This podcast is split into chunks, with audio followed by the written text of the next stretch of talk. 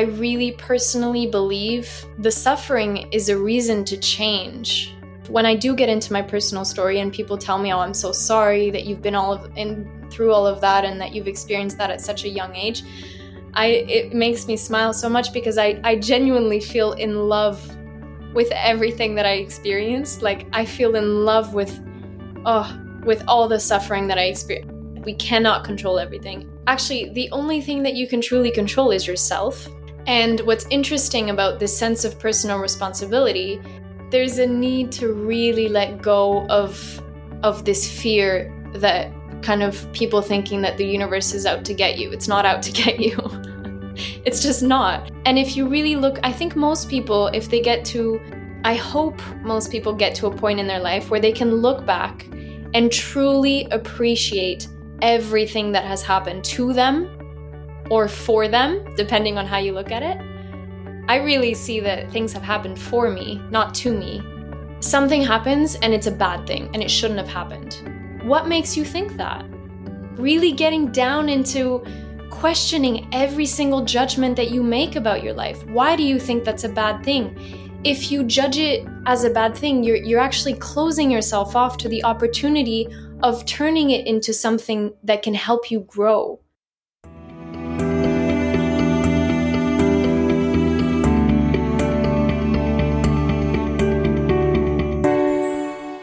Today we're joined by Ren Xue practitioner Nina Jutras to listen to her story of resilience, personal responsibility, and growth in the face of adversity.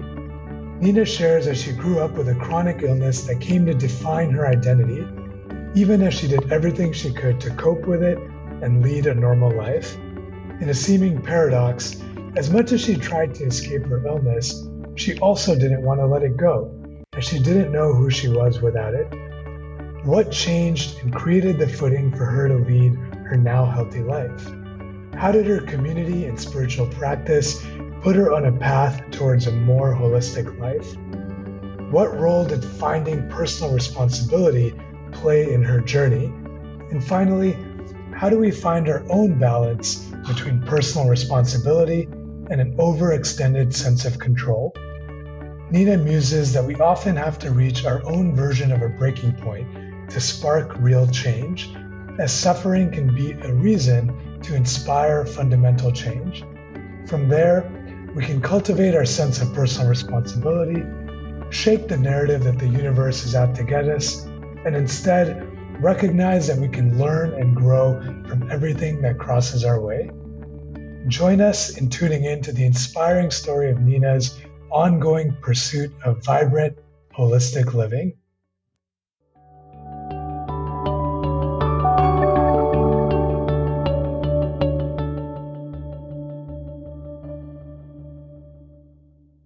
Welcome, everybody, back to another episode of Woven Wings Live, where we bring you wisdom and tools for vibrant living. And I'm Gabe Crane. I'm joined, as always, by my co host, Rahul Didwania. And if you enjoy listening to us, please share our podcast with a friend or leave us a review wherever you listen to podcasts. You can also join our newsletter, which is linked in the show description to follow along the journey. And today, our topic is healing from chronic illness using Ren Xue. And our guest is Nina Jutras. And we are going to be diving into Nina's personal story today about her own journey and recovery from chronic illness. And I think, you know, th- this episode has some echoes with other episodes that we've done in the past, although we haven't done anything quite like this. We have had other Ren Xue practitioners on the show, which is a system based in Qigong that I also teach and practice. Those guests have included Norberto Rodriguez um, and Jackie Blunt, who are both excellent episodes. Um, our episode with Jackie, I believe, is out on our YouTube channel uh, this week. If you search Woven Wings Live, you can hear about Jackie's own experience transitioning as a general practitioner, a doctor, and becoming more of a holistic practitioner through Ren Xue. And today, you know, Nina is bringing us kind of a different dimension of that. It also reminds me of an art, uh, an episode we did with Aisha Malik um, a long time ago, about a year and a half ago, about healing and just the process of what it is when we face adversity, when we face health challenges, and really looking at how do we meet them, transform them, and go beyond them.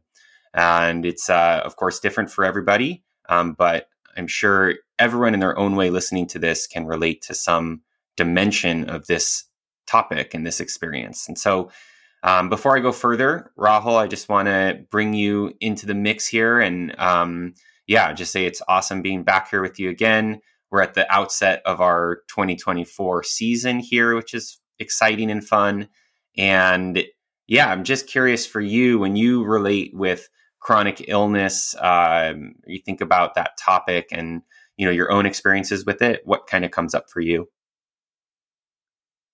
Thank you, Gabe. Yeah, great to be here again. And you know, chronic. Uh, so my, my my interest in this topic, I think, is twofold. Right. One is you mentioned we're really going to be going into Nina's story, and I think it's always uh, interesting, fascinating, inspiring.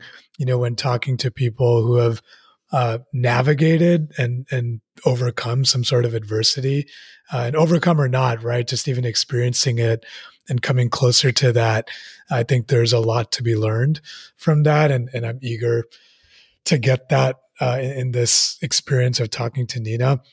And then the second piece is, you know, you mentioned uh, chronic illness, and you know, while I don't have necessarily as much direct experience, like day to day experience with chronic illness. Um, and chronic illness, of course, can mean so many different things. Uh, I was thinking about how much chronic illness is around, you know, the sort of the constellation of people in my community or people that are maybe one degree removed, you know, ranging from cancer in our family to some mental illnesses, you know, like, like bipolar disorder. Um, you know, I was thinking of a friend who has like a lingering respiratory issue that may have been COVID before COVID was a thing, but that's persisted, you know, and has uh, limited sort of the scope of what what he considers possible in his life now in terms of just mobility and exercise and whatnot. Uh, just also then hearing a lot these days about long COVID, you know, even though COVID has sort of moved on from our regular day to day vernacular, maybe. I think the lingering effects for certain people are real and serious and, and persistent.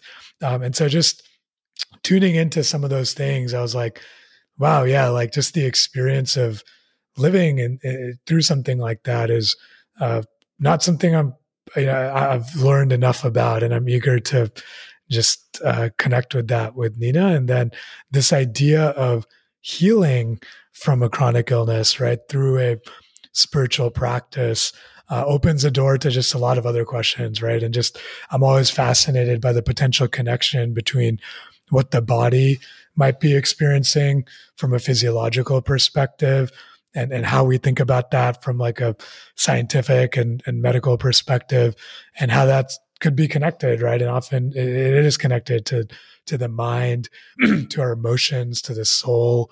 Um, you know, we touched on a lot of those things with Jackie, um, but eager to dive into a lot of that with Nina as well. So just a number of uh, themes that I'm curious to explore and uh, excited to get into uh, with Nina. Yeah. No, thanks for sharing all that, Rahul. I feel like it really kind of makes the topic a lot more real. And if you're listening, I, I hope everyone is vibrant and healthy in your life um, but I think your descriptions, Rahul, kind of highlighted that um, you know life is is complicated, and there's a lot of different uh, dynamics and challenges that can that exist out there um, that that really touch everyone, all of us. And so, um, I think this is an opportunity today to kind of face that reality a little bit more head on. And also, um, you know, kind of amidst those examples that you shared, Rahul, I think an important piece to pull out there is that illness is not just a physical thing. Um, and certainly, I'm sure Nina will talk about this uh, through the lens of Ren Xue. But Ren Xue is, you know, has a more holistic orientation, uh, as many different systems do to uh, to looking at at health and illness. And so, when we when we think about chronic illness, um, yes, it may manifest itself as a particular physical health condition, um, but it often uh, is taking place in our lives, um, you know, if we kind of expand the the scope or the concept of chronic illness, to think about um, our habits, you know, our patterns of behavior, our different activities that kind of take us away from um, our vibrant selves, our uh, you know healthy, truly alive um, experience of life uh, within ourselves. And so that's another way to think about what we're looking at here today. And um, that might even be something that you can think if you're listening to this. Well, how does this apply to uh, me? You know, um, whether you have a chronic illness or not, what are some of the dynamics that kind of continue on? And so let, us jump into that a little bit more with Nina and see where this takes us. Um, but I want to uh, introduce Nina, um, our guest today. And Nina is an avid scuba diver uh, who was pursuing her studies and a career in marine biology before the health challenges we've been talking about changed her course. And she currently lives in Panama and works as a content manager for Ren Xue of the Americas, which is the body governing Ren Xue activities in North and, North and South America. And in her own words, Nina says that in the past, she would have described herself as someone who has always had many questions and felt very lost and confused. She has experienced a lot of suffering and pain in this life. And at the same time, these challenges were exactly what she needed in order to find the answers she was looking for. And so um, Nina, I just want to say thanks so much for joining us and being willing to open up and share with us about your own journey. And welcome to the show. Thanks for being here. Thank you so much. I'm very excited to be part of it. And yeah, that's pretty um pretty good introduction for the whole thing. Like even what you were both saying about chronic illness and how wide of a range that is. It's very interesting to go into that further. Definitely. Thank you. Yeah, yeah, and so just to um, but in one second we'll get into your story, but I I'd love to hear first of all, just from your perspective, how do you feel that um, sharing about your story can be of benefit to other people? Um, like what what is the benefit when we actually take time to share and talk about these things? Um, for me, the main the main benefit that I see that can maybe inspire uh, is really the fact that we are not hopeless and we're not helpless and we're not we don't have to be a victim in our own lives of everything that happens to you even health wise um, you know some people just think they have bad luck and um, and i think that's really interesting because when you start understanding the laws behind um, yeah the, well i'm not gonna that's gonna get into a deeper topic but um it's it's just interesting to understand that your life really is your own responsibility and it always has been. Um but the ignorance that we carry with us for for the majority is really the thing that keeps us from taking responsibility and changing our lives. So really i think for me the most inspiring thing that i can share is that no one is helpless no one is hopeless and no one is a victim of anything in a and this is this is a big topic too because it's not absolute. Nothing is black and white. But um, you really can take charge and change your life in the deepest most real way. Like you really can if you have the right tools.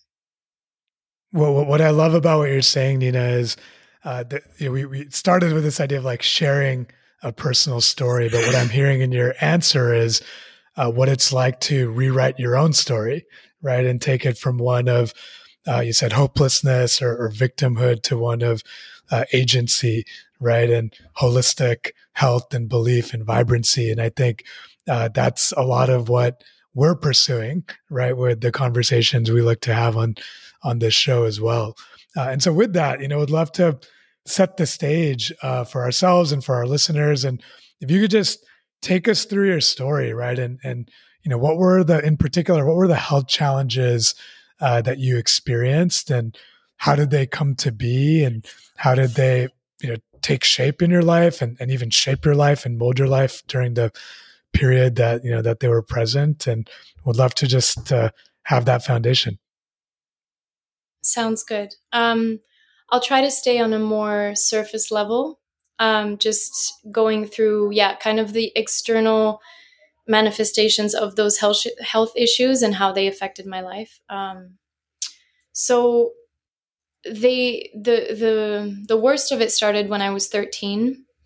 Um, almost the first time that I got my my cycle, my period, was I had a hemorrhage. Um, um, so a cyst rupture on my ov- one of my ovaries, and this was kind of the introduction into womanhood for me. um, so not an easy start, uh, and yeah, that lasted. It pretty much happened almost every month, every second month, um, for almost ten years, and yeah, I mean, I quickly, I, I was quickly put on um, medication for pain.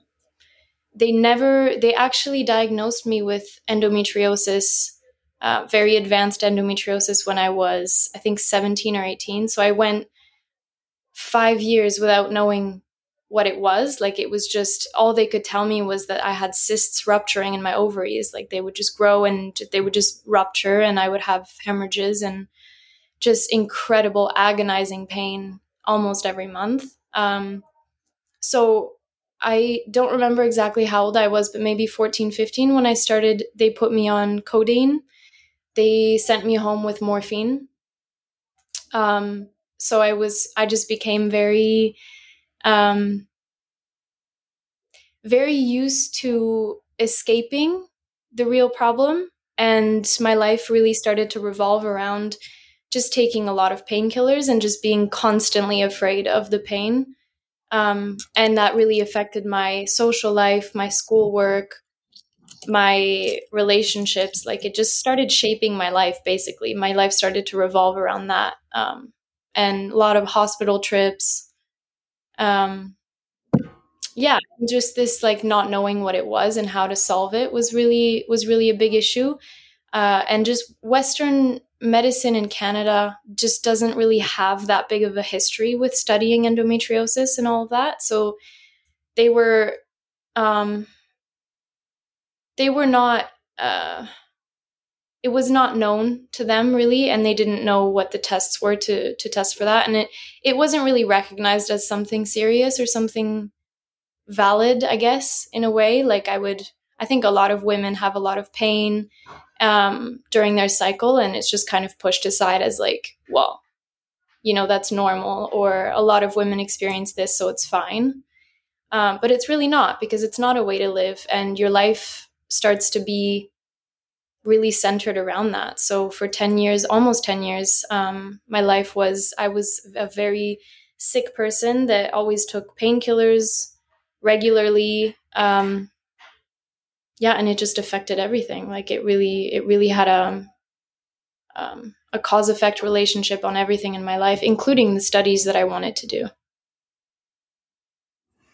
Yeah. yeah, I'm curious if you could just elaborate a little bit on that point, Nina. You know, you, are describing the way that um, the discovery of the the the health issues and led to medications, and then those medications kind of led to an experience that really became all pervasive in your life. And I'm just wondering, could could you take us a little deeper into the experience of that, or the way that um, you know something that you know is supposedly affecting one area of your life, kind of ends up affecting everything? Yeah, of course. So it's interesting because um, it actually became a huge part of my identity. I would almost say most of my identity really revolved around that. Like that was who I was. And I remember I even came to a point where I would warn people when they got close to me, I would warn them that I can have these like very bad episodes and just in and out of the hospital. And um, I remember some of my close relationships would see me in, in states that were traumatizing for them because that's just not something that you deal with every day. So it really became who I was. Um, being on painkillers became a habit, honestly, and I.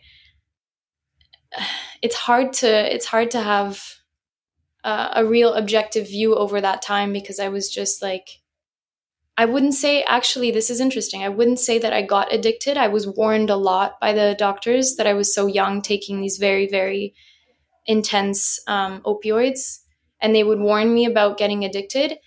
But there was always a part of me that I always felt the come down. And it always kind of, I think that's the thing that really made me not want to take it unless I actually needed it because I just, I didn't want that come down. I always felt really bad um, so that was helpful, actually. uh, if there wasn't a, com- a come down with those drugs, I think I definitely would have been in danger with it. Uh, but I don't, I don't know what the deep effect it had on my brain, which was still very much developing, and on my physical health, on on every part of my life. It just, it really, yeah, like I don't know if this is sort of the question that you were getting at, but it really, um, what's the word? Rippled. It had a ripple effect on everything. Uh, I just didn't know. I just didn't know why I was here and why me. Right. This question always came back. Like I was looking around. I was. Everyone told me that I looked like a healthy teenager, um, and I was trying very, very hard to be like everyone else and just have a normal life. And it was actually making things a lot worse because the normal life that most people lead at that age as well is very, for the most part, unhealthy.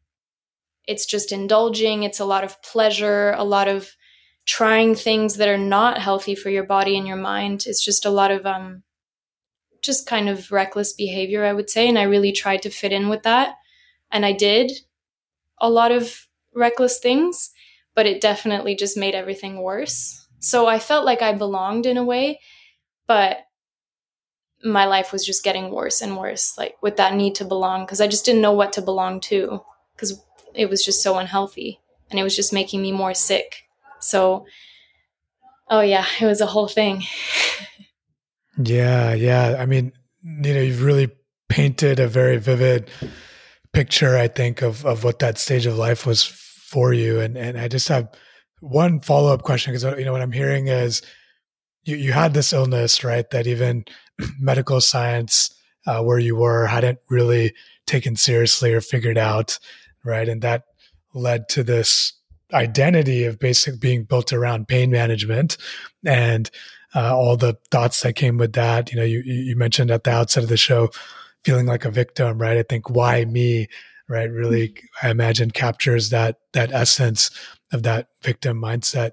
Um, I, am curious if you, you could paint a little bit more around the stories uh, that you had, you know, going in your mind at the time, and also like which you know what were you using? Which stories or internal dialogues? What were you using to cope uh, with this experience? Right? It sounded like th- there's a a level of seeking belonging and even doing the things that we do at that age to find belonging. But obviously, you were doing that with this pain experience, you know, in in as, as your companion through everything that you were doing.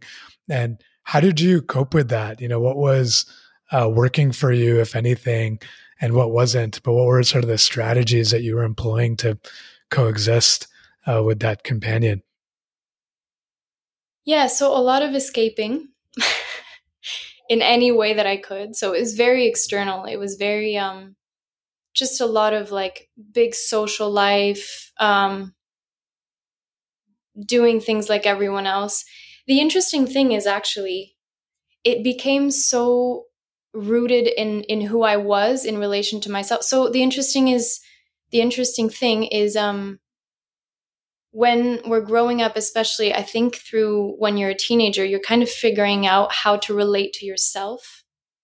And so how you see yourself and also how you see other people, how you relate to other people, what's my relationship to them? um, what are the roles that we're playing so that goes along with human nature a lot. And um, the social needs that we have this need to belong to be approved to feel safe.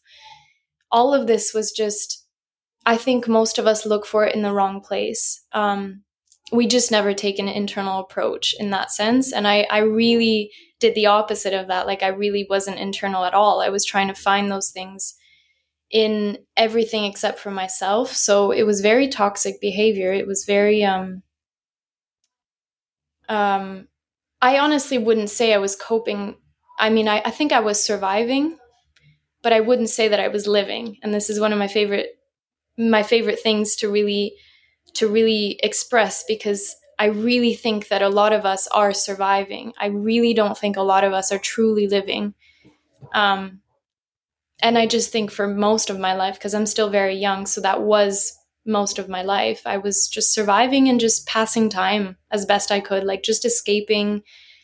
I didn't want to take responsibility for my life. If you had told me that five years ago, I would have said, just let me, just don't even, um, just let me be like everyone else, I would have said. Because I really, I really just wanted to belong and I didn't know who I was without this, which is the interesting, which is where I wanted to get to. It became so essential for me, this sickness, to be this sick person, that I actually realized, and this was one of my breaking points, I realized that I didn't know who I was without this. So it was this huge, it was this huge um, negative thing in my life, being sick, and and everyone was just there was a lot of pity. Honestly, there was a lot of attention.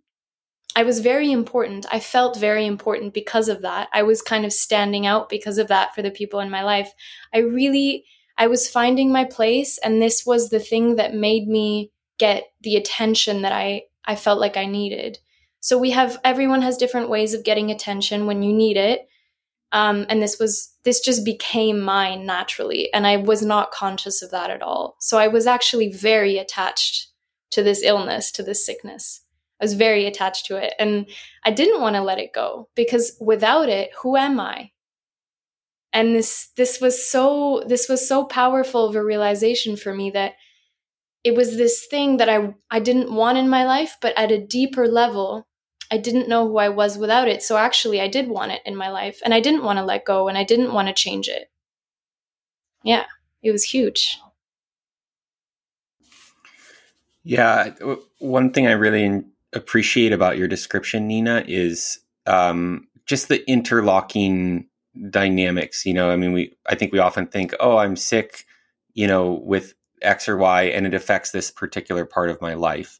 But in the story that you've just taken us into, you know, you can really see how it becomes, you know, very interconnected on all these different aspects of life and these different dimensions of life and how you know a certain physical dynamic you're dealing with turns into a emotional and mental and also social experience and how your identity and identification gets wrapped up with that um, and how it, you know, this supposedly limited thing actually ends up affecting everything. Um, you, you mentioned reaching a breaking point, and I'm kind of curious if you can if you can take us towards that now, which is really around you know what changed, what what is it that led you in this experience that you were having um, and put you on the journey towards sitting here as you are today, talking about it in the past tense or um, sharing your experience with us. What what happened that created an opportunity to break this cycle? I love this.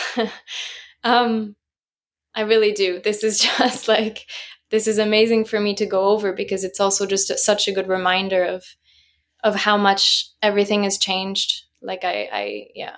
Um, the break, like what led me to that breaking point was first of all getting out of high school. In high school, I was just always surrounded, and I was still living with my parents. Well, my, either one, and um, I was always surrounded by people who would give me the attention that I thought I needed. So I was always getting a little bit pampered and getting like feeling important, feeling like I mattered because of this. So really reinforcing that part of my identity and really reinforcing um, the attachment that I had to it. So I wasn't really reconsidering it that much. Like it was just, yeah, I just wasn't really asking myself if this was a problem that I was attached to it. And I didn't even see that I was. Um, and what really changed is getting out of high school I won't go through exactly what happened in my life, moving away and everything, but life kind of put me in a place where I just wasn't surrounded anymore. And I did kind of isolate myself a lot. Like I moved to a, a Panama, a different country. I didn't know anyone. I didn't have my family around. And I was kind of confronted, not kind of completely and utterly confronted with everything that I had created in my life because we are creators. And yeah, I was just like fully head on confronted with everything that I was attached to. And so I was having these episodes, but now I was by myself. And I didn't know anyone. I had a couple friends, but they weren't really good friends. Um, so I was just, yeah, I mean, it, it was it was a game changer for me to not get that attention and to really ask myself wait this is my life and it just changed everything because i i didn't have the attachment that i had to this and the and the actual consequences that this illness was having in my life like blocking me from pursuing my passion which was which has always been the ocean diving marine biology all of that this illness was completely blocking me from this um in very, very serious ways. And I was seeing, sort of isolated by myself, seeing the picture that was being painted of my life, my future, did this repetition thing of just, you're going to be on painkillers half your life and you're probably going to be alone and have to sit with it and confront the fact that this is your life now and i just didn't want that life like it was a very hard thing to take um yeah, I think that's what changed. I was I had never been confronted with the implications and the consequences of of um this becoming my identity. Yeah. Yeah, Nina, I think in, in what you said there are three points that really, really stuck out to me. You know, one was this point you made around we are creators, right? That we we play a role in the reality that we view to be our reality you know, we had this whole episode called Creating Your Own Reality.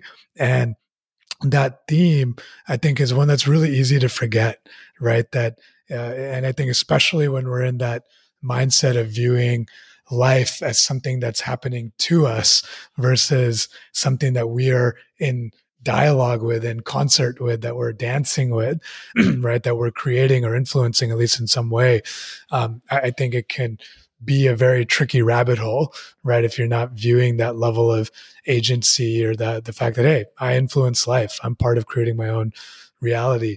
Um, and then the other thing that really stuck out to me was what you said around uh, just you know what I took it as is, is that we have this like rooting in familiar patterns, right? And for you, it was this idea of uh, uh, sort of almost the crutch of the attention that you were getting in your in your childhood, right? And and I think even psychology talks about how we're raised in a certain environment, even when it's harsh at times, or even when something is misaligned with our values, um, we get used to it, right? Because and there's a comfort in being rooted in a particular way of being, and and sort of the third point that that came to me there was uh, often what it takes, right, to see that, to see that, hey, we're we're being rooted, we're following a familiar pattern, is some sort of space, right, some sort of distance from that reality. And and in your case, it was geographic, right? To start, it sounds like you literally were in a very different place, and that created the conditions to be able to step back and and, and to look at your life in a particular way.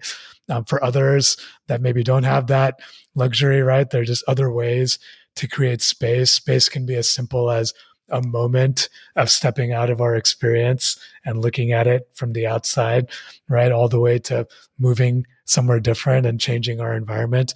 Um, and I think there's just something really powerful, even if it's simple, very powerful in that arc that you were describing, right? That, hey, there's space and an opportunity to look at your life and to identify the patterns that you had and how they were contributing uh, to the reality that that was your reality at that time.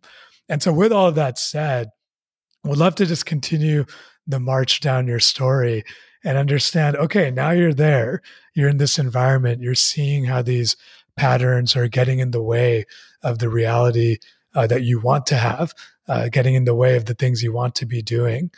What came next, right? How did you uh, build on that awareness and and do something about it? Yeah. So, um, I think what really came next was a switch in the balance. Like up until that point, the need for attention and the need to belong and the need to be like everyone else and do the things everyone else was doing was kind of a little bit over um, the health taking responsibility for my life and the health. It was it was still a little bit more but the accumulation of just being in such a hopeless helpless alone state confronted with what i had created and what i had reinforced um, for so long just being confronted with that slowly made the balance switch. And i just remember a breaking point where i just felt like you know what? It's just not worth it to belong. Because if belonging means so belonging to my age group belonging to human society in general with the activities with the drinking with the smoking with the the yeah the partying and and all the um all the unhealthy habits that we have in general and also just being an 18 year old or 19 year old that was that was my breaking point. I was uh, 19 yeah i was 19 um I just realized that belonging just wasn't worth it anymore because if belonging meant that I was to I didn't know if I was to die or not. Like every every time I had a hemorrhage and and every time cuz it got very very serious, like it got to the point where I had emergency surgery in Panama in a hospital that had no water. Um and just the medical care was obviously very different than what I had experienced in Canada. So and i was alone at that time. Like i had a friend who i didn't very i didn't know very well and she was with me but i didn't speak spanish. Like it was a horror story and i realized that i was putting myself in that situation. Like i i just had no one else to blame anymore and i had nothing to blame except myself i really was reinforcing it um, and i was looking around like you said at my patterns and my habits and i was just saying man I'm still doing this. Like, this is just not worth it. So, yeah, coming back from that, the emergency surgery was the breaking point. I would say num- the number one breaking point. Um, and I just felt like I don't want this life. If this is the life that I have, I don't want it. And I didn't know what else, right? This is something that I think a lot of people struggle with. You don't know what else there is because you've never had anything else, but you just know that this is not it and you just can't continue with this. So anything else is fine.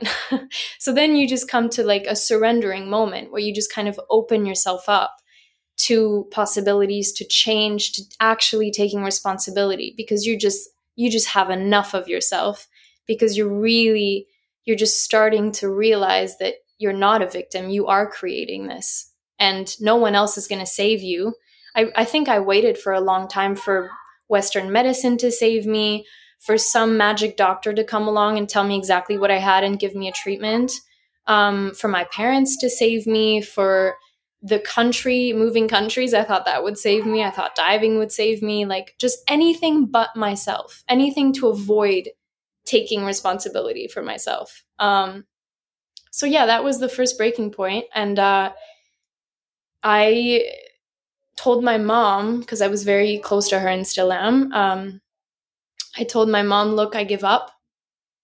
I tried to do it my way." um, and I just told her, "I need your help. Like, I just, I don't want this life." And um, and so I did a lot of research. I found um, a professional or a professional, a specialist of endometriosis in France. I booked a flight to France, I changed my diet. And this is something I was resisting for a long time because endometriosis is inflammatory. Like it's an inflammatory disease. So anything inflammatory is going to make it worse, which is basically everything I loved.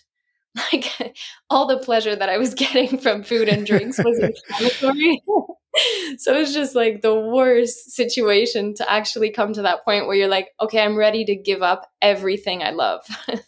um, because it's just not worth it. So I really came to that point. It took a while, but I just surrendered to it and I said, okay, I'm done with, yeah, I'm not going to go through the list, but most of the things that I really loved eating and drinking and doing were just out of, they were out of the situation now. And I, I got that surgery.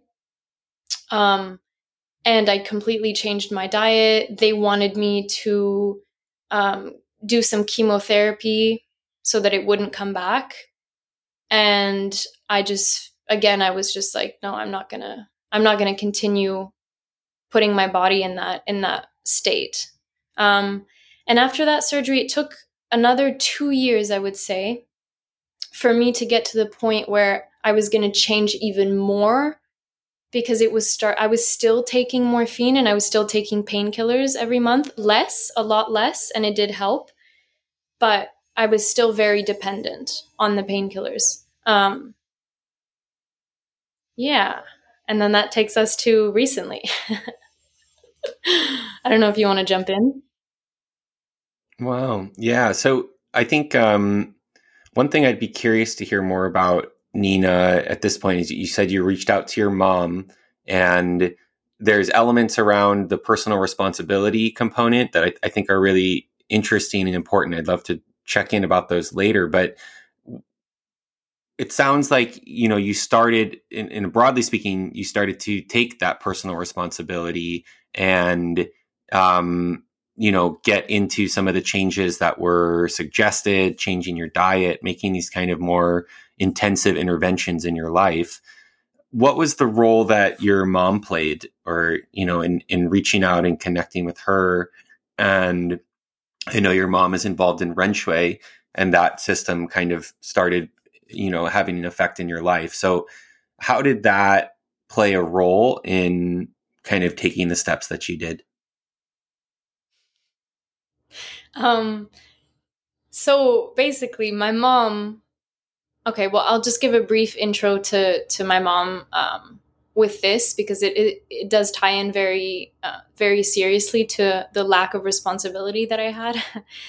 um, she actually had um, also a health issue come up, a very serious health problem come up uh, when I about the same time that I was getting really sick.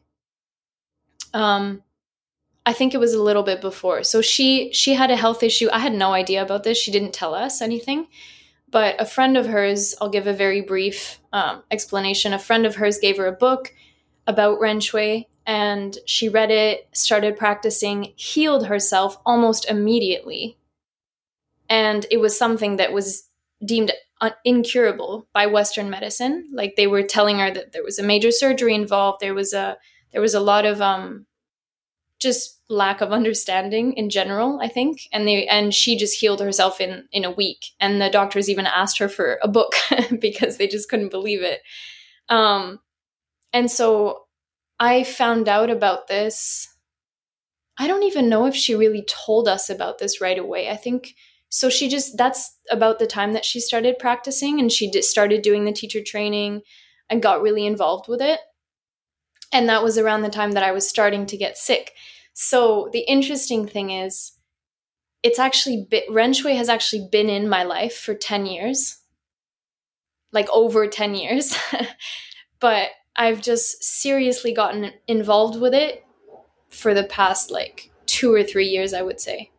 Um, maybe a little bit more but we've been talking about it for a long time my mom and i. Like this is this has been our life for a long time.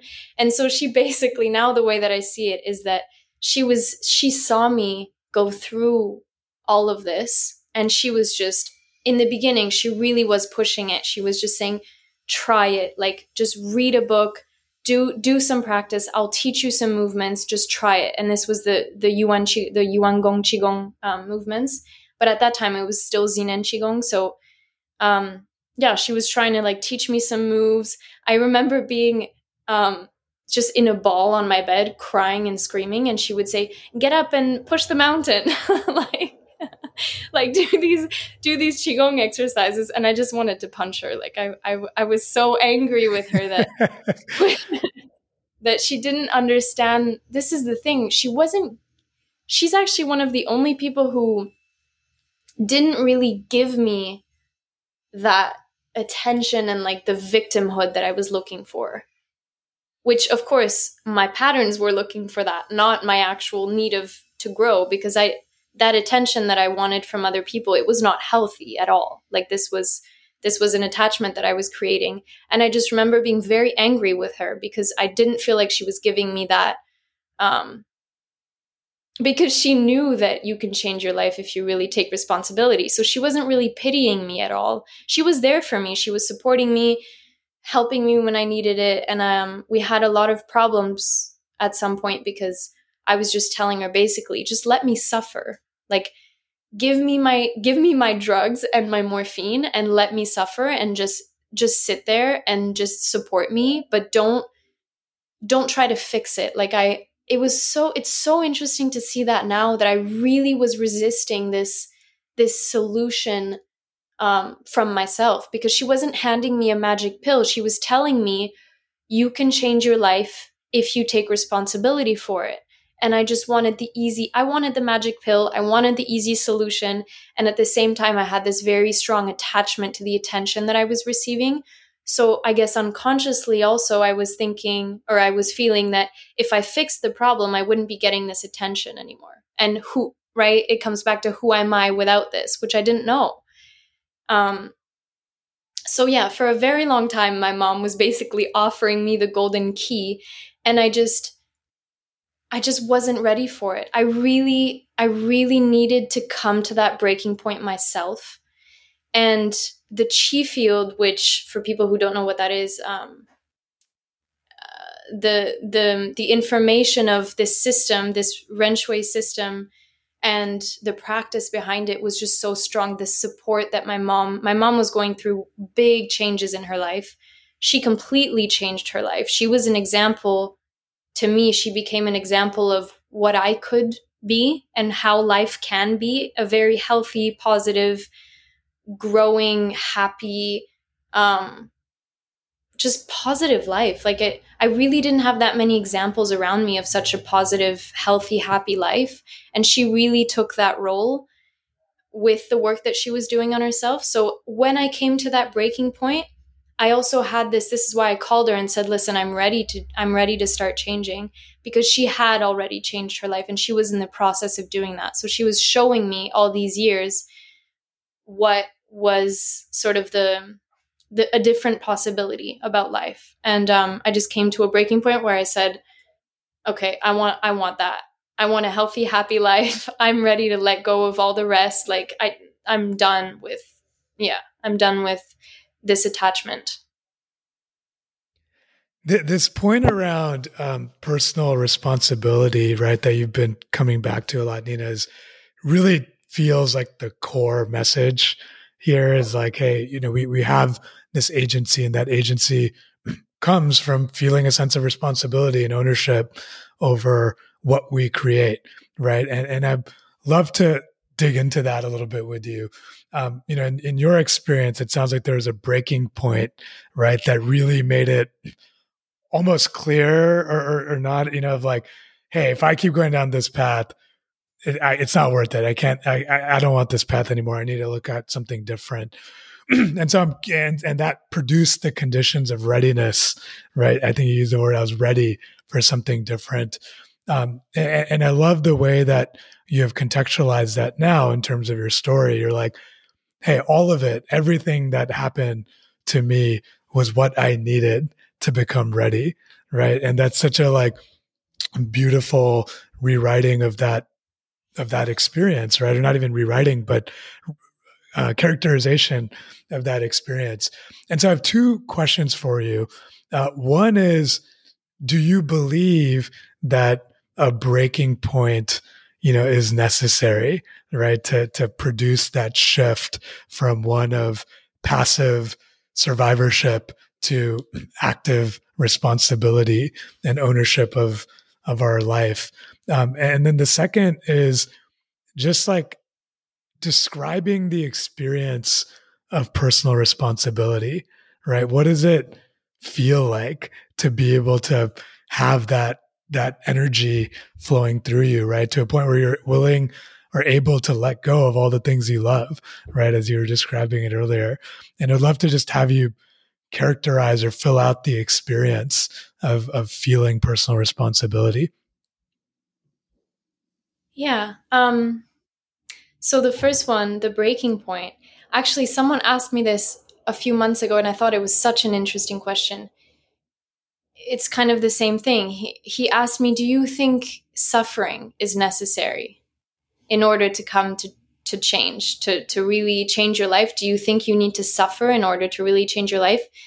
Um, I'll just start by saying I I'm still very ignorant in everything. I have so much to learn and I need to grow so like ridiculous amount. Like this is a lifelong work. It's never nothing is ever um, gotten. Like you ne- you can never get anything. You can always learn more about it and it's just a never-ending process.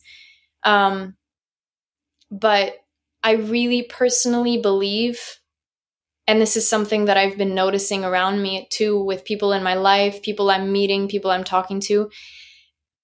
The suffering is a reason to change. Um, and it's just not going to happen on its own. So when I sometimes I tell like I, I don't really talk about myself that much, but if when I do get into my personal story and people tell me, oh, I'm so sorry that you've been all of in through all of that and that you've experienced that at such a young age, I it makes me smile so much because I I genuinely feel in love with everything that I experienced. Like I feel in love with oh with all the suffering that I experienced. I just can't I can't believe how lucky I was to get to this point at such a young age because I think and even the age doesn't matter, but I have in this life I mean, I'm not getting here when I only have like 30 years left, right? Like I'm I'm really getting to this point where I'm ready to change my life and really work on myself at a, a, an age where I have a lot of room to grow still. Like I still have a lot of um, marge margin. So yeah, I do I do think that suffering is necessary up to a certain point.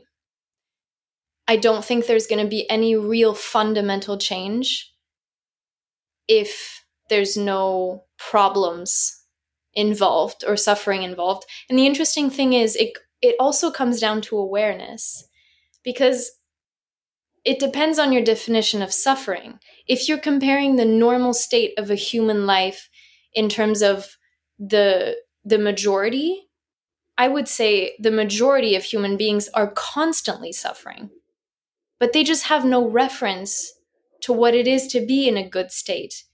The state of constant pressure and stress and and attachments and all the patterns that are in our life all the time guiding our life the expectations that we carry with us the fear that we carry with us is constant it's manifesting on different levels and in different ways in different human beings but this is what makes us sick. And I would say it's very rare to meet someone who, very rare to meet someone who is genuinely, seriously healthy and happy for their whole life. Like they can, and I, um, I don't remember what this expression is. It's, um, like the ignorant, the more ignorant you are, the happier you are, kind of thing. Um, I just don't believe that's true. I just I think the more ignorant you are, the more of a victim you are. Um, but there's the whole law of cause and effect and consequence that happens, and the continuation of life, reincarnation, you can call it whatever. I don't. For me, it's an objective reality. Like this is not the one life that we have, and then we just disappear and vanish out of thin air. No, there's a continuation, um, and that kind of ties into the experiences that you're going to have in this life. Like there is nothing. I was 13 years old when I started being very sick. There's just nothing that happened from zero to 13 that could have made me. Like, there's just no root cause. You can't tie it back to this life. Um, so that's a very long answer to say yes, I think suffering is necessary. I think a breaking point is necessary in order to, it's kind of a surrendering movement. And it also goes into um, an analogy that I love when your cup is full, there's no room for more. So if your cup is full of all the activities and all the distractions and all the attachments and all the identity that you have if if you're full of that there's just no room for change and then, until you really pour some out which is the surrendering movement the breaking point the releasing um the the need for change is just emptying some of that some of that the, that water out of your cup and making room for change so yeah definitely necessary at some point um, and then the second one was about personal responsibility. Um, I, I can jump in there um, because I, would like to kind of deepen this this inquiry into personal responsibility a bit, and and also share maybe some uh, I don't know skeptical voices or, or, perspectives that we haven't really surfaced in the conversation yet. Um, so uh, I, am just curious. You know, I, I, think Rahul was asking you for a description of more of, of what that personal responsibility really looks like, and I think alongside that, what I would ask is, um, when does personal responsibility, uh, when when might it be problematic, or um, another way of uh, of saying this would be, you know, I can imagine a lot of folks listening to this or people I know in my life um, or parts of myself, right? That that see that look at taking personal responsibility um, with some suspicion. You know, like within the story that you've laid out, Nina, maybe we're more identified with the victimhood of you know life happening to me. Um, but also there's some truth to that. Uh, if I speak from within that frame of reference, that I can't control everything. Um, life does happen to me. Um, you know, like the the weather comes in, and I, I don't control that. You know, I, I don't necessarily control who ends up showing up in my life, or if I go out and some you know unexpected misfortune happens god forbid you know and there's a there's an accident or you know that that some stuff just happens or or to take another vein that yeah maybe nothing happened in your life from 0 to 13 to kind of cause this event the the, the physical illness that you developed but maybe there isn't no explanation for it. You know, maybe it's not a, a, past life thing or something that happened. It's just, or you know, that that you're responsible for or guilty for. It's just something that happened because that's what happens with human bodies, and you know, th- there's just kind of some randomness in life, and so I, am wondering if you could kind of walk us through that because I think and, and try to disentangle some of these ideas because I would think personally, there's some elements of truth to that, but at the same time, the the approach, the stance in life that you've been able to arrive to sounds like it has been incredibly empowering, and it's facilitated health. It's facilitated uh, a positive experience of life, and that's I think what we're all going for, right? So. I guess my question in there, building on what Rahul's asked you know around just coloring in this experience of personal responsibility is um, wh- when is it a healthy version of that? And when are is it maybe bleeding into something that is shouldering too much of a burden or yeah put putting too much blame upon ourselves? This is huge. It's a huge topic. Um so yeah it's important to it's important to get into that control thing like you said. We cannot control everything. Actually the only thing that you can truly control is yourself. And what's interesting about this sense of personal responsibility is there's also with that kind of a letting go of this and i'm not saying i did it. I'm working on it. Um, there's a need to really let go of of this fear that I can't remember the quote, but it's kind of people thinking that the universe is out to get you. It's not out to get you. it's just not. Um, and if you really look, I think most people, if they get to, I hope most people get to a point in their life where they can look back and truly appreciate everything that has happened to them or for them, depending on how you look at it. I really see that things have happened for me, not to me. And I used to, this goes with the victimhood, I used to feel like things were just happening to me. Um, but the thing is it's it's really not personal responsibility or at least in my in my view it's really not about controlling your life it's about controlling yourself internally so it's really about getting into understanding there is no um this polarized thinking that we have that something happens and it's a bad thing and it shouldn't have happened what makes you think that really getting down into questioning every single judgment that you make about your life. Why do you think that's a bad thing? If you judge it as a bad thing, you're you're actually closing yourself off to the opportunity of turning it into something that can help you grow. You're putting it in a box of that shouldn't have happened. That's bad. You're closing yourself off. You're actually just digging a hole and trapping yourself in it. This is something that Yuan Tse says the, the founder of Ren Xue. and I love it. You are digging a hole and trapping yourself in it. Like, if you see everything in life as a thing that has happened, then you can learn from anything and grow from anything and really use anything to to just yeah i don't know how to say it better to just grow like nothing is a bad thing everything can turn into a good thing. Or if we don't even have to say it's a good thing, it's just a thing that you can use for your healthy development.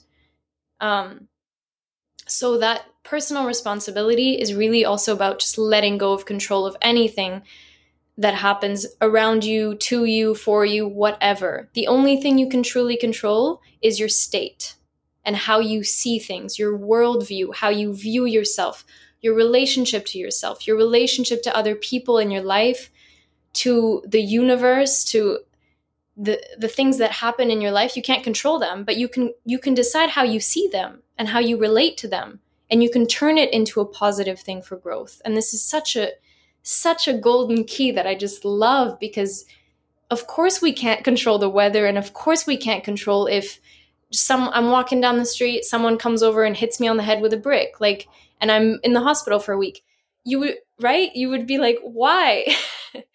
but maybe you have we we're just so ignorant and i and i love how ignorant we are because it also means we have so much to learn and we can grow so much and it's so inspiring like if we knew if we knew things in a definitive way it would it would be kind of depressing because then there's just no movement. There's no growth possible. But everything is open. And if you want to yeah if you want to kind of joke about it like that brick example or someone just hitting me in the street when i don't know them and i have no idea why it happened you have no idea if if that didn't happen maybe you get run over by a car in like the next 5 minutes but you were not in that place because of what happened. So it's actually the universe kind of saving you in that sense.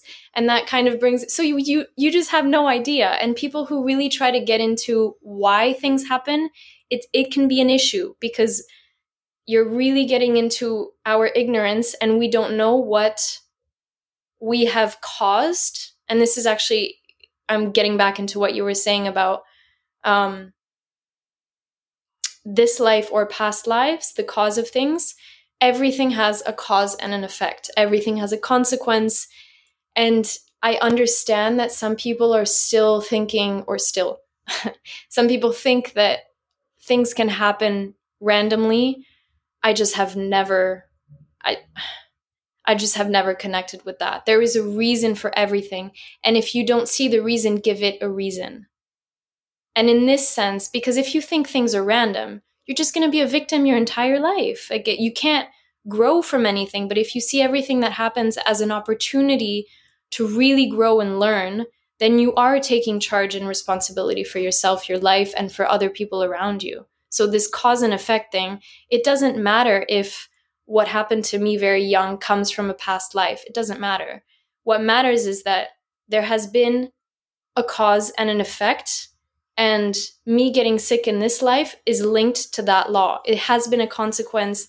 And I'm every single second of my life, every single moment I am creating more effects and more causes. And this is constant. So I think it's so important to really be aware of what you're creating in every moment with your thoughts, with your actions, with your your feelings, your relationships, just everything has a consequence. So you really awareness is very very crucial in that sense. Yeah. Yeah, Nina, I think what was just so uh, so many rich points in what you just said, and and even some things that maybe I don't fully align with. The way you talked about it sort of brought me back to some uh, points around reality that I've really been pondering and trying to practice over the last couple of years. Right. So one is this idea of balancing responsibility or our sense of personal uh, personal responsibility with what I would describe as equanimity, right? Which is hey, I'm going to do what I should be doing based on my sense of responsibility, based on what I think is right. And I also recognize that I can't control, right? And and responsibility and control, it it can be a very fine line as you as you really went into. And then the other part of that other side of the equation that I think enables some of that letting go of what's happening is what I would describe as opening up to cosmic beauty, right? This idea that, hey, you said, hey, that there's always a cause and effect, that there's the universe acting in a certain way, right? And and again, this is where maybe I don't fully, maybe I'm not at a stage where I fully believe that, hey, everything is happening according to some reason or some cause and effect. And I do believe very much in randomness. Um, but I think the the piece that you mentioned, hey, if if you don't believe in cause and effect, if you don't think there's a reason for something, make your own reason. And that I fully, fully, fully believe in, you know, like this idea that, hey, we have the ability to choose the narratives that we operate from, uh, the belief systems that we operate from, the reasons that we think something is happening.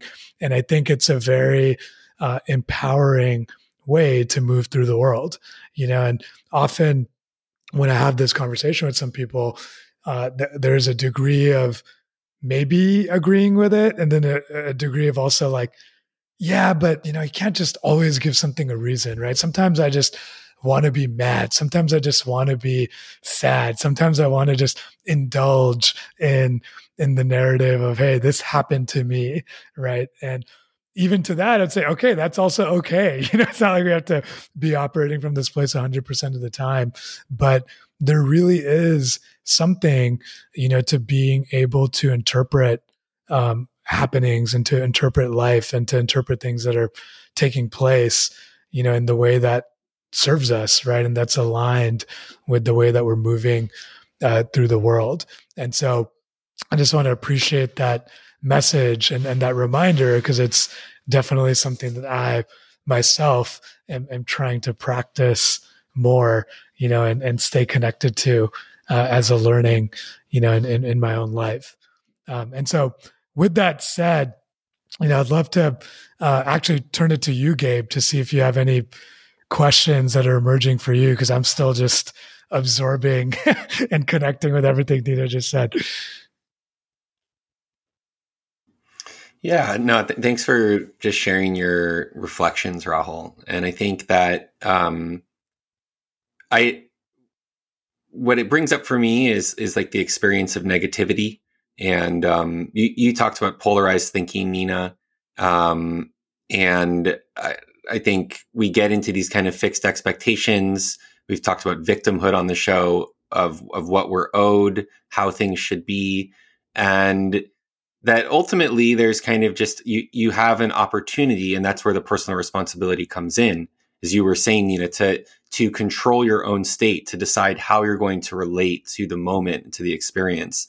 And yeah, like some of those examples you gave, Rahul, of uh, yeah, but I just want to be in. I, I just want to be pissed off. I, I just want to be in um, the the crappy experience of my life, um, and that that's okay, right? There, there's some space for that.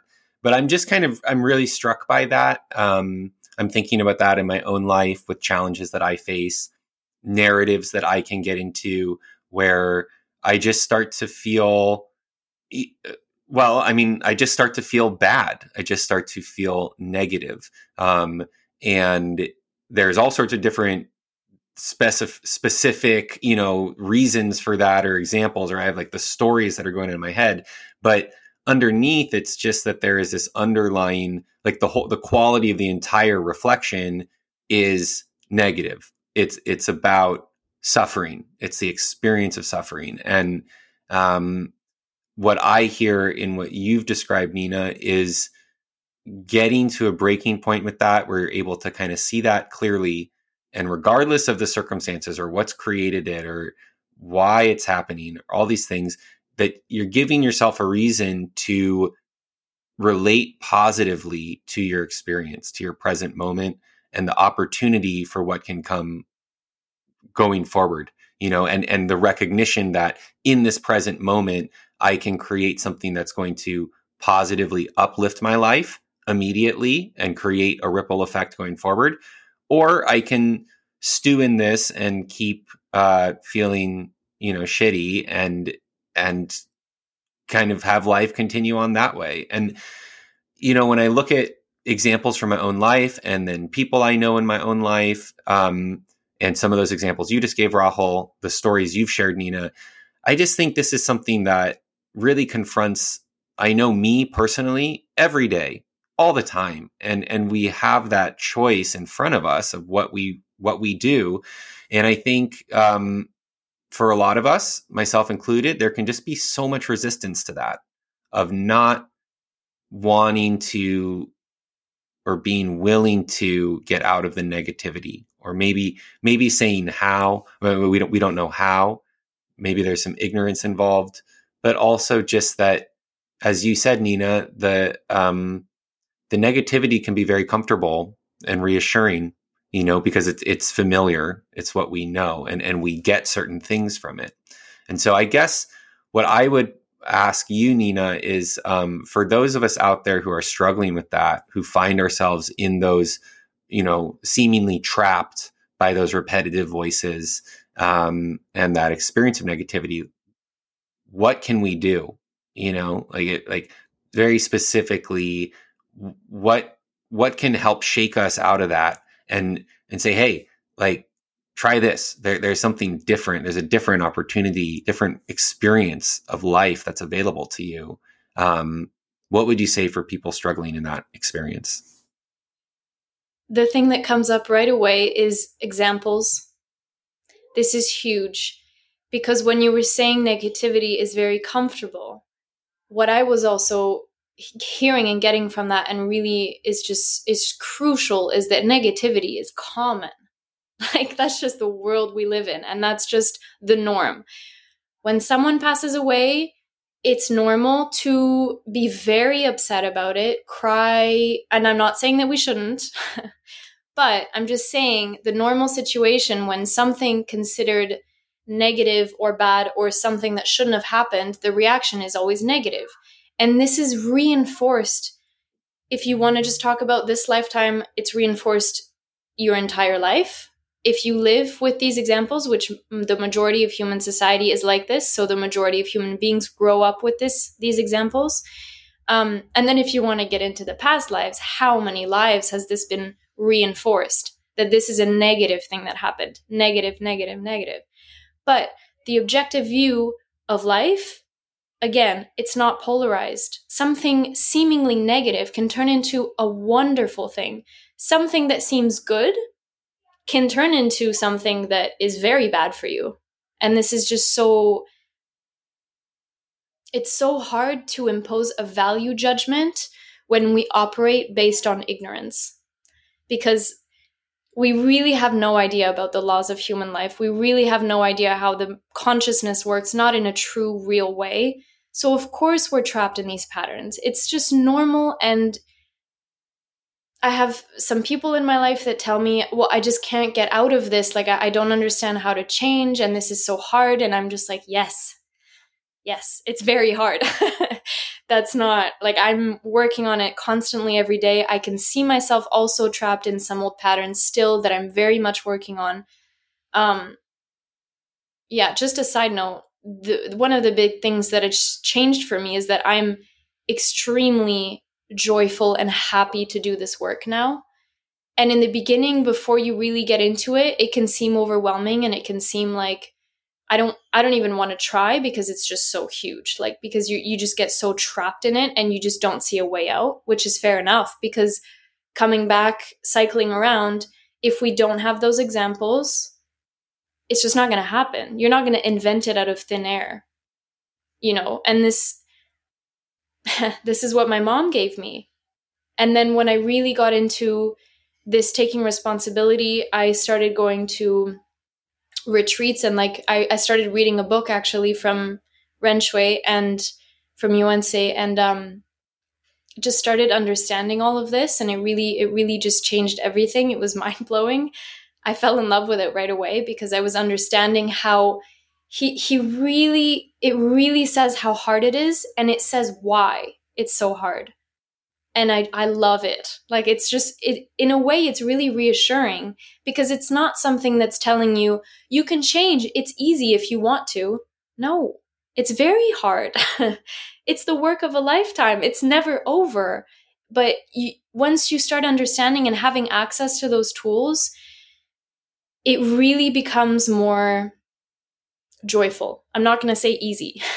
it really becomes more joyful and it really becomes just something that's so beneficial to yourself and and you can see these changes in your life like I I can't even really put myself back a couple years ago because I just I have no reference to that life anymore. I really it's so many things have changed and I yeah, it's just mind blowing, honestly. And I have such a long way to go. I can't put myself in a few years, like, who knows?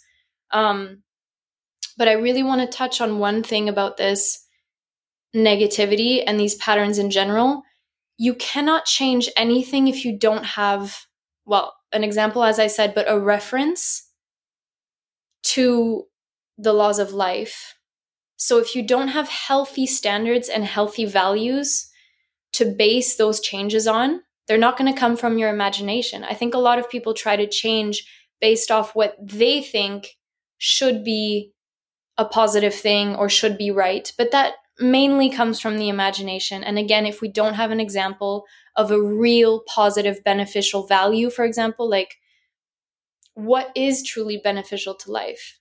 If I ask this question to someone in the street who's never studied any or, or really learned about anything or had any examples of a truly healthy, happy person, this person is going to give me their opinion, subjective, which is just going to be based on their imagination. So it's very hard to change if you don't have those objectively healthy, beneficial standards and criteria. And that comes from and only comes from truly understanding how human life works and how do we grow in a beneficial and positive way. It just can't come from the mind. Like we can't invent that understanding.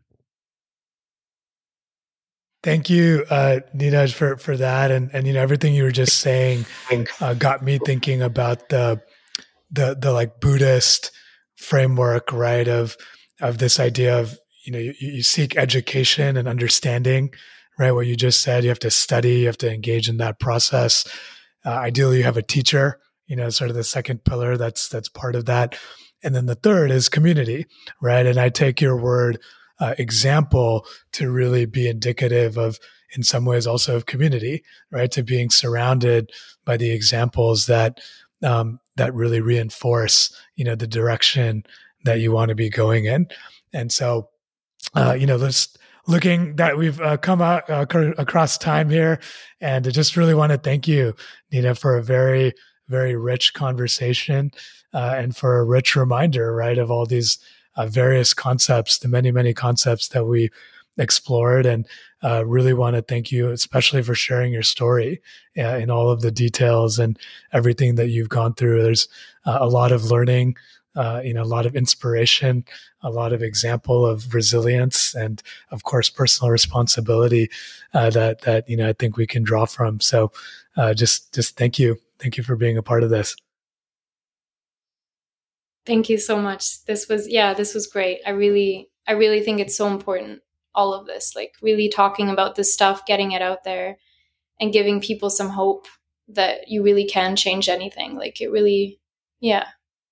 So thank you for letting me be a part of this. Yeah, absolutely, Nina. Um, so, yeah, thank you. Just echoing what Rahul said, just thank you so much. And for folks who are listening to us today, um, you know, I think Rahul and I both hope that this has been a, excuse me, that this has been a nourishing and helpful conversation for you as you think about your own life um, and and where you're at and the pathway to uplifting it. Um, and so, if you enjoy listening to us or you think this episode could be beneficial to someone in your life, please share it with them. Um, leave us a review wherever you listen to podcasts. And most importantly, just uh, try to share the, the messages of this, this episode and your own grappling with it, your own reflections with someone in your life, um, and stimulate these kind of conversations in the world and in your own change and growth process. Um, you can always join our newsletter, as always, to follow along on the journey. It's linked in the show description. We'll also provide there some links about Ren Xue and Nina's work with Ren Xue of the Americas. Um, so until next time, we just want to say thanks again for tuning in with us. Uh, check us out wherever you listen to podcasts. You can find us as well on YouTube these days with um, both long form episodes and highlight reels of our shows. And with that, we will catch you out there next time. Thanks so much for joining us and take care. Bye bye.